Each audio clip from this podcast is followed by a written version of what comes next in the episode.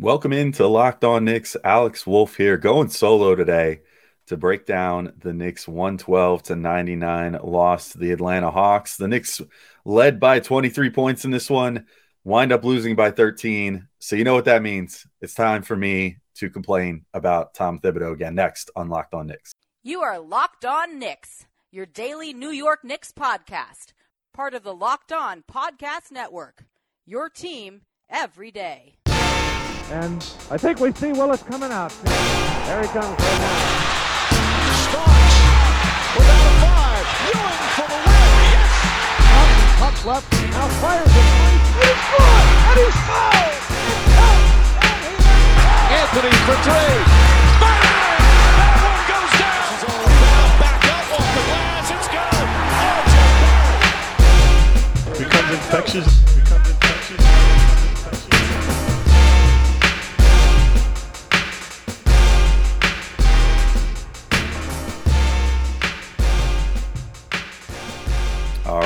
Welcome in to Locked On Knicks. Today's episode is brought to you by Prize Picks. First time users can receive a 100% instant deposit match up to $100 with promo code Locked On. That's prizepicks.com, promo code Locked On.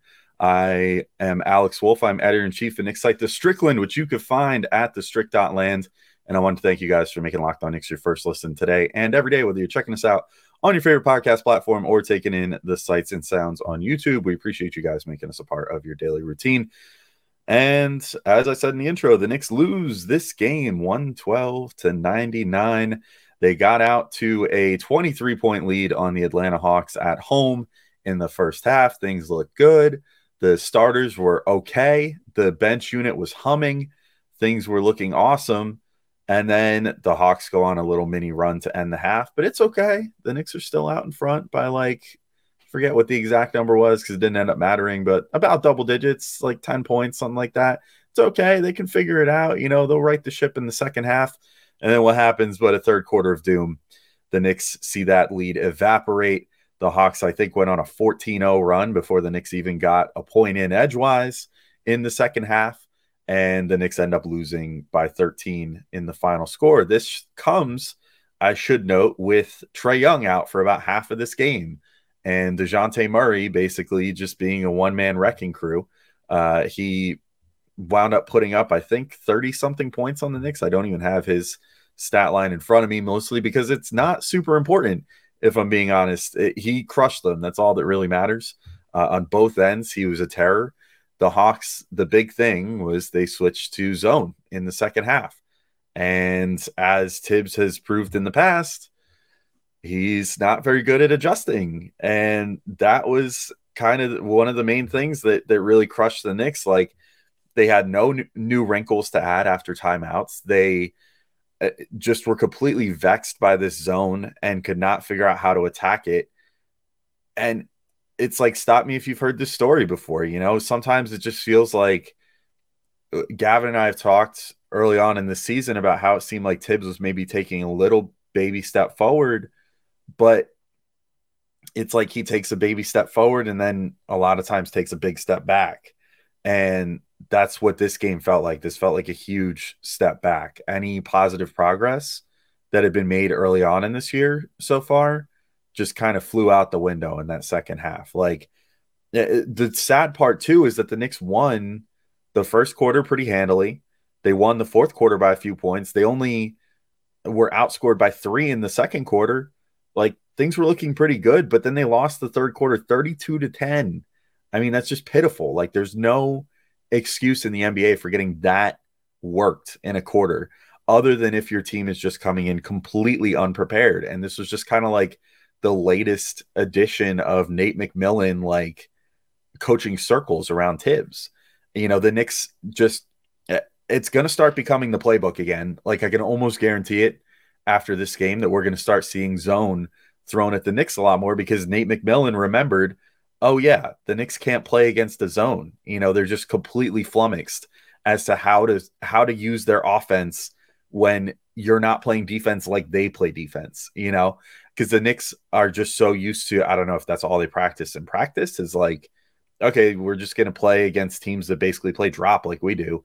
Uh, that's not the case. Other teams in the NBA play different defenses. Sometimes you're going to play switch heavy teams. Sometimes you're going to play a you know a, a, drop team like the Knicks. Sometimes you're going to run into a team that's going to say, "Hey, we're down by double digits. Let's try zone and see if this works." And that's because the Hawks practice that, and the Knicks clearly don't practice to play against that.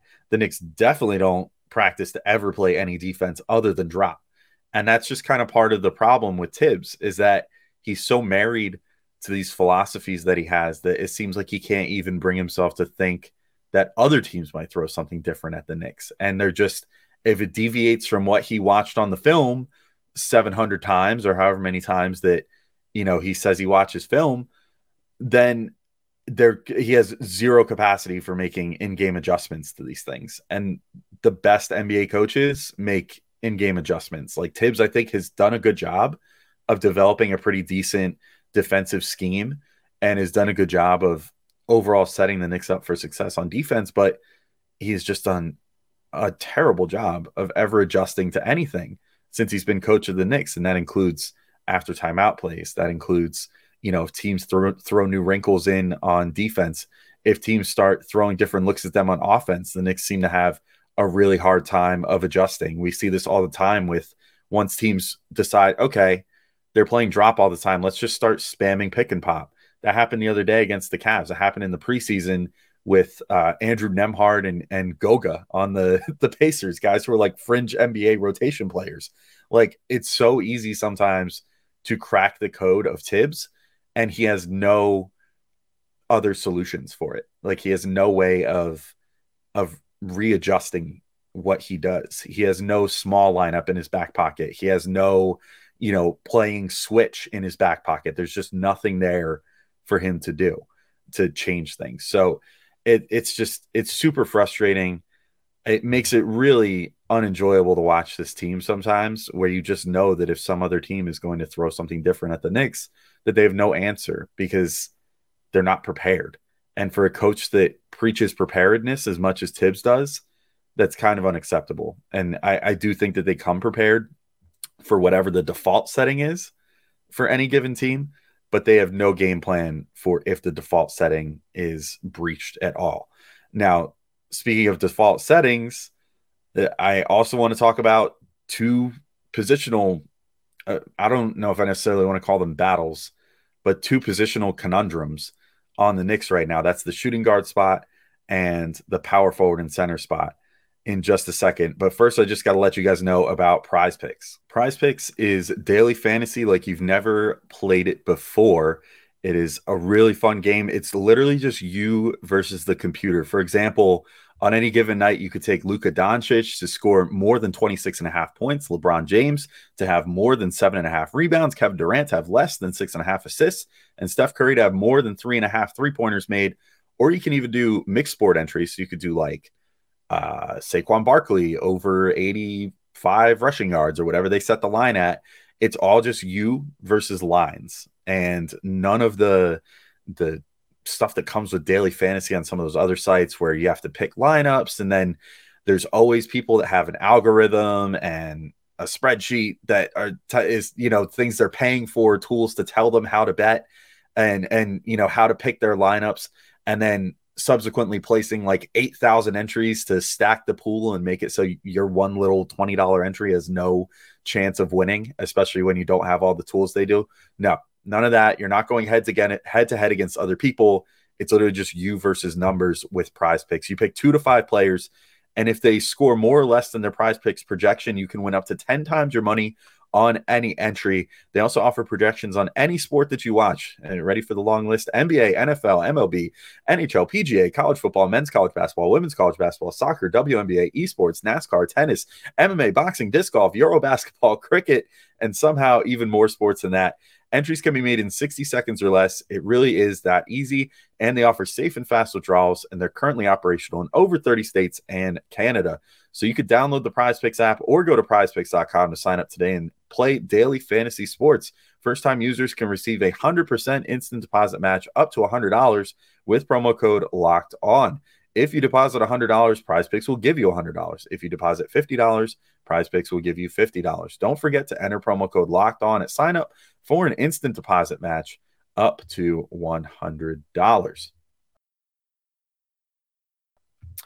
All right, and I'm back talking Knicks here. And as I said, I want to talk about some of these position battles. And the first one I want to talk about is Quentin Grimes or Immanuel Quickley versus Evan Fournier in the starting shooting guard spot.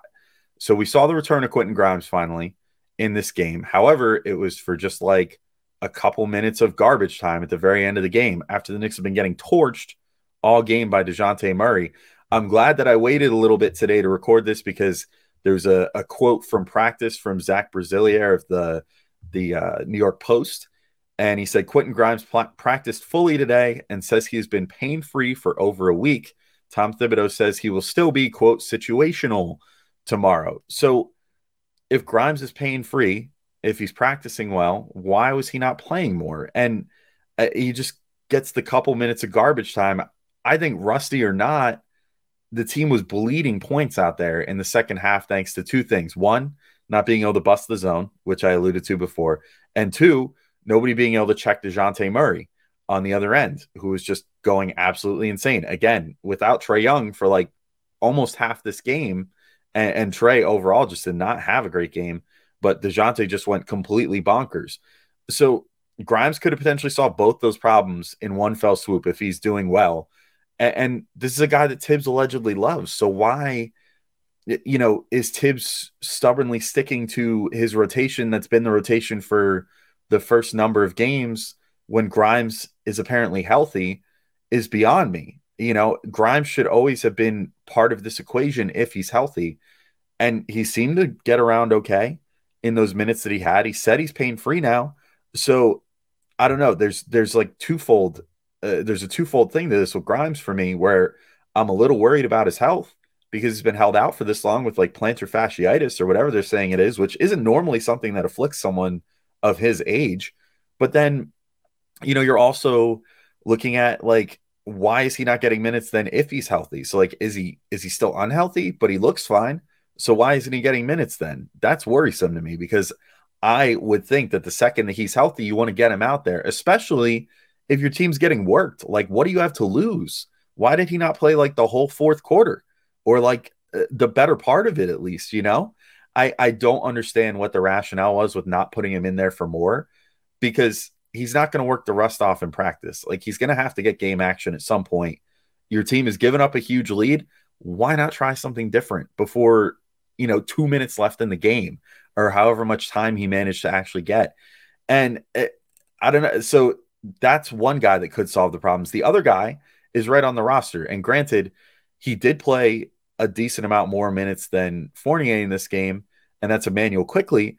But the minutes distribution was so bizarre that it sort of just was in such a way that Fournier was out there right at the times to lose the Knicks the game, like in the early stages of that third quarter, and was not out there like coming off the bench or whatever and Quickley came in and then had to play like 18 straight minutes to close the game which is not an ideal way to ever use a player because you're not going to get their best if you're not staggering them properly and giving them adequate rest in between sessions and whatever so uh, here's some stats that uh, my buddy jeff rasmussen at the strickland pulled today for the recap and, and this is just insane stuff so the Knicks net rating when Immanuel Quickley plays is a plus 8.7 and a minus 6.9 when he sits. That rating when Fournier plays is a minus 9.2 and plus 11 when he sits. The Knicks starting lineups net rating is a minus 9.2. The Knicks net rating when Quickley replaces Fournier with the rest of the starters, which has actually gotten an okay look this year, although it's becoming more platooned again lately, is a plus 15.4. The Knicks net rating when Fournier and RJ Barrett are on the court together is a minus 8.7. And the Knicks net rating when Quickley and RJ Barrett on the court together is a plus 25.9.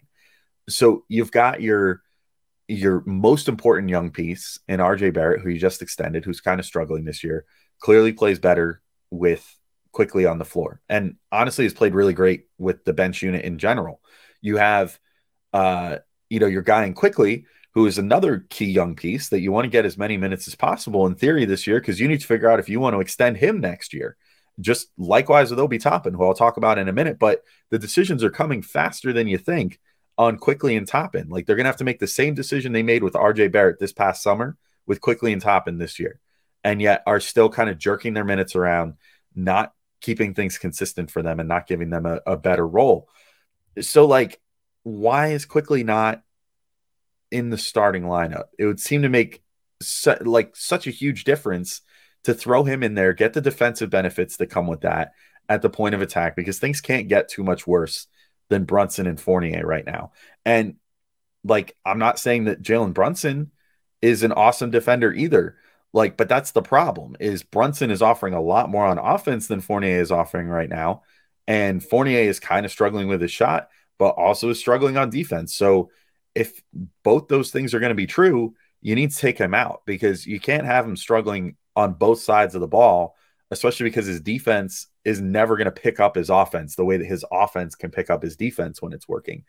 And I guess the other thing with the the Fournier starting thing at this point is that uh, some might argue he needs to play because of how much he's paid, right? He's making like roughly 18 million a year, whatever the case may be. A little under 20 million is the the total number. And I don't really buy that either. Like I think that there's still just a fundamental misunderstanding among people as far as like what players get paid now and what good players get paid. I mean, Fournier plays a pretty premium position, which is why he gets paid more than, say, a Mitchell Robinson, who plays center, which is a generally a lower paid position in today's NBA now. But like uh, Fournier plays on the wing and gets 18 million a year. If he was a legit starting quality wing or like shooting guard, he would probably be making north of 25 million right now. Like that's just the going rate for like that is now like the new threshold of you need to play this guy and start him is like 25 million a year. And when you're in the range like what Fournier's in, like 17, 18 million, I don't think that the financial obligation is so severe that you have to say this guy has to be starting, especially like even if there's a a better option available, the optics would just be too bad if you sit this guy. I, I don't really think that should be the case ever, but I can understand it from the perspective of like if the Knicks would try to at this point sit like Jalen Brunson or something. Like, no, Brunson's making what a starter should be making, so Brunson should be starting and playing well. If he sits, that's like a a means something has gone fundamentally wrong at this point with the Knicks. If Fournier sits, I think you can make a reasonable case that like he's a fairly paid like microwave score off the bench. And I think that that should be his role at this point because that's where you put guys that have defensive liabilities that can light it up on offense for you. For example, a former Knick plays for the Mavericks now, Tim Hardaway Jr. makes basically exactly what Fournier makes. It might almost be to the dollar that they make uh, on their contracts. Like they're so similar and how much they make. Hardaway hasn't started a single game this year. He's scoring like 13 points off the bench. And in general, he's been very good for the Mavericks since he went there. And he's mostly been playing that role where he plays, you know, 25 to 30 minutes a game, depending on the, the game script or whatever. But like the coach isn't afraid to take him out if he's not doing well on defense and, or if, if he's just not doing well on offense, you know, his role can be fluid. He's not like guaranteed a certain number of minutes. With Fournier, it's starting to almost feel like, it, like the Elfrid Payton situation or the Kemba Walker situation or the Alec Burks situation, where it feels like they're promised something as far as a starting role, and that's dictating the fact that he's still starting more so than his play. Because the numbers, if Tibbs is as into the numbers as he says, like then he should be able to read these numbers and say, okay, yeah, this is you know this is not working. Like, and the eye test backs it up. Like Fournier's getting cooked all the time. Can't afford to sit Brunson because he's a very key part of what we're doing on offense right now. So the logical move is sit Fournier, get a better defensive replacement in there, and maybe even someone that is shooting a little more consistently right now, or at least producing offense for himself and the team more consistently, which would be Quickley right now, or maybe could be Grimes in like a week or t- tomorrow, like literally against the Sixers. Like I don't, I don't understand what the reluctancy is to make a move other than Tibbs being stubborn, and that's sort of just always the theme with him is he's very stubborn. He doesn't like to make changes and he doesn't like to to deviate at all from what his plan is. So, uh, speaking of that, there's another topic I got to get into. I feel like I'm beating a dead horse here, uh, which is Obi Toppin and Julius Randle and how they should be playing together and how uh, that's a really good idea and it would allow them to play like two guys that have the potential to be their best player on any given night together for a little bit and at least make sure that both of them get like I don't know 20 minutes a game for Obi something like that. So I want to get into that in just a second here. All right, so I'm back for the final segment and as I teased, Obi and Randle again. The the the false competition that has been created by Tibbs via the fact that he is not willing to just play these two guys together at all for even a few minutes a game, which would seem like a really easy thing to do. So Obi in this game against the Hawks played 18 and a half minutes. He had 12 points, but he was absolutely cooking in the first half. He scored 10 points in like seven and a half minutes, but seven and a half was all he got. And he did manage to get a few more minutes in the second half, but didn't really get them at an opportune time and it was a little colder in the second half. And it was mostly because of that scheme that the the Hawks threw out there of playing zone and the Knicks not running as much. The Knicks falling into their bad habits of playing in the half court more and not really looking to get out and run as much which is where Obi obviously thrives. Which brings me to Julius Randle, who played 29 and a half minutes, had 14.6 boards. He also went cold in the second half and was not shooting well, was not playing as well due to the style of play that the Knicks were playing. So uh, here's here's the facts. Here's what's happening in this game. The Hawks are destroying you with a zone. They're pretty much crushing you on the boards all game when Mitch isn't in the game. Like Hartenstein had a terrible game on the boards in this one, it, to my eye, at least like technique wise, and the fact that Onyeka Okongwu was just like owning him on the glass, like the entire second half, especially. It just was not good. So why would you not in this game try out Randle and Obi for like even give it a trial run, throw them out there for like a minute or two and see how they do. Because if you can bust up that zone coverage by running the floor, like you can't set up in a zone if you're just getting run on. So at least then the Knicks can get some points that way while they try to work out like, okay, how do we beat this zone now? But then if you start playing, you know, a little bit more of a a, a style that's conducive to beating a zone, like working around the perimeter, trying to find the holes in that zone rather than letting guys rotate to you freely the way that they were when the Knicks were setting up in their in their half court offense, then you know you can you could potentially add a wrinkle that that throws them off their game a little instead of you just being thrown off yours. It would have been a perfect time to try it but Tibbs refuses to and i think this all comes back to bring this like full circle again to what i was talking about in the first segment which is Thibs doesn't game plan for irregularities he only game plans for his perfect idea of what a game should look like and that's the biggest problem when you watch games like this is you're like, yeah, but every other team in the league has a different look they can throw at you for a minute.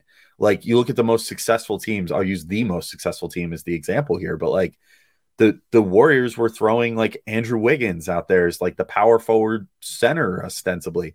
If you look at what the lineups were last year at at certain points, and it would work because suddenly you challenge this guy who's more of a wing to like, okay, now go out there and get more rebounds and and make this work. Like and he does it. And there were certain times in this game where Immanuel quickly was like the best rebounder on the floor for the Knicks. So if Immanuel Quickley is gathering a lot of your rebounds anyway, it's 16, by the way, it's just like an obscene number for him.